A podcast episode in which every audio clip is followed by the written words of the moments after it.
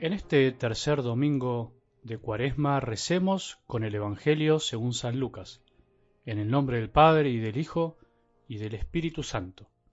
En ese momento se presentaron unas personas que comentaron a Jesús el caso de aquellos Galileos cuya sangre Pilato mezcló con la de las víctimas de sus sacrificios. Él les respondió, ¿Creen ustedes que esos Galileos sufrieron todo esto porque eran más pecadores que los demás? Les aseguro que no. Y si ustedes no se convierten, todos acabarán de la misma manera. ¿O creen que las dieciocho personas que murieron cuando se desplomó la torre de Siloé eran más culpables que los demás habitantes de Jerusalén? Les aseguro que no. Y si ustedes no se convierten, todos acabarán de la misma manera. Les dijo también esta parábola. Un hombre tenía una higuera plantada en su viña. Fue a buscar frutos y no los encontró dijo entonces al viñador, hace tres años que vengo a buscar frutos en esta higuera y no los encuentro, córtala. ¿Para qué malgastar la tierra? Pero él respondió, Señor, déjala todavía este año, yo removeré la tierra alrededor de ella y la abonaré. Puede ser que así dé frutos en adelante. Si no, la cortarás. Palabra del Señor.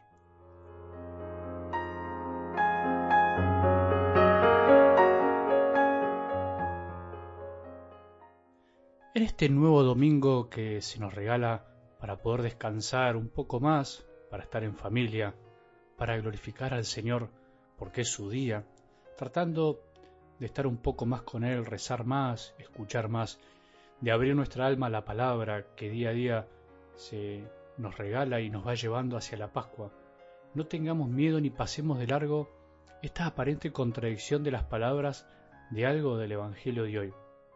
Por un lado, dijo Jesús, les aseguro que no, y si ustedes no se convierten acabarán de la misma manera. Parece ser como una amenaza. Y por otro lado, esta expresión Señor, todavía déjala este año, yo removeré la tierra alrededor de ella y la abonaré. Puede ser que así dé frutos en adelante, si no, la cortarás. Ese mismo Jesús, ese mismo que nos llama urgente a la conversión, a que cambiemos, a que nos despertemos del estado de dormición a veces en el que vivimos es el mismo que después se juega por nosotros, por cada uno de nosotros, por vos y por mí, le dice al Padre, al dueño de la viña, déjalo un poco más, no lo cortes, no te lo lleves, si yo lo ayudo, si yo remuevo la tierra a su alrededor, si yo abono, puede ser que todavía dé frutos.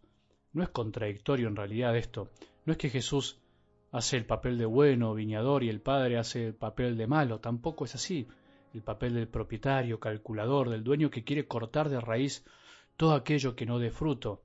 No, es una parábola, una parábola que quiere llevarnos a algo más profundo, que quiere que descubramos otra cosa que está detrás, que en realidad eso es lo que haríamos nosotros. Finalmente nosotros nos comportaríamos como ese propietario impaciente. Eso hacemos nosotros con las cosas y con las personas cuando la paciencia se nos acaba, nuestra paciencia es limitada, chiquita, es débil. Tenemos en realidad paciencia con las cosas que nos gustan y nos conviene muchas veces. Somos egoístas y después explotamos y cortamos de raíz ciertas cosas o personas que consideramos que no lo merecen, que no valen la pena. No vale la pena esperar por esto, decimos. ¿Cuántas cosas y personas hemos cortado de raíz por no haber sabido esperar? En el fondo, por no saber valorar y descubrir que esperando todo puede dar frutos si se abona y se cuida. ¿Cuántas relaciones hemos roto así? ¿Cuántas personas quitamos de nuestra vida por no haberles dado una oportunidad más?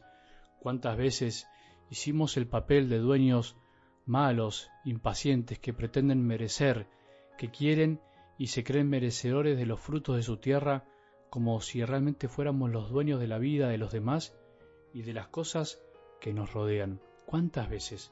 Seamos sinceros.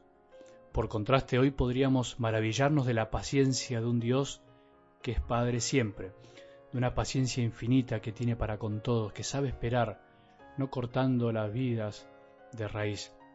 También un Dios que es hijo y sabe jugarse por sus hermanos, es viñador y se juega por nosotros. Y también, por otro lado, ¿por qué no asustarnos un poco por nuestra paciencia tan pequeña y limitada que tantas veces se transformó en impaciencia siendo ansiosos e implacables con los demás, con nosotros y con las cosas.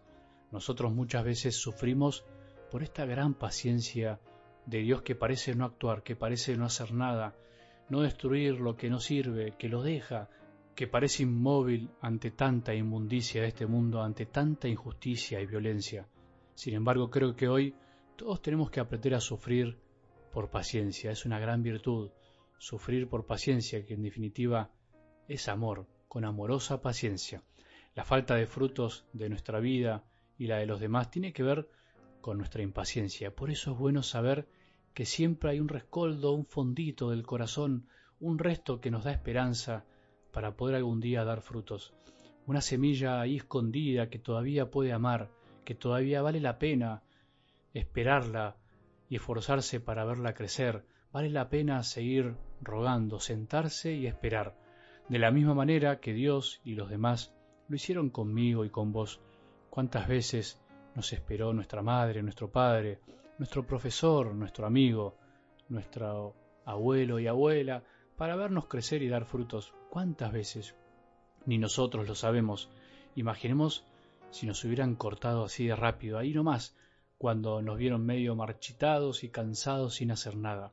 ¿No estaríamos escuchando hoy esta palabra de Dios, escuchando esta parábola que exalta la admirable y sufriente paciencia de Dios, que nos envía a su Hijo el viñador para abonarnos, jugarse por nosotros, mover la tierra de nuestro corazón.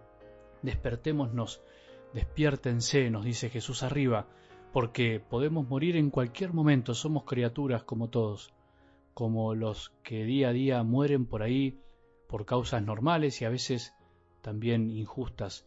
Todos podemos acabar igual, todos tenemos y podemos dar frutos. Somos semillas del Padre y tenemos mucho para dar. No tengamos miedo, no nos guardemos nada que tengamos un buen domingo y que la bendición de Dios, que es Padre misericordioso, Hijo y Espíritu Santo, descienda sobre nuestros corazones y permanezca para siempre.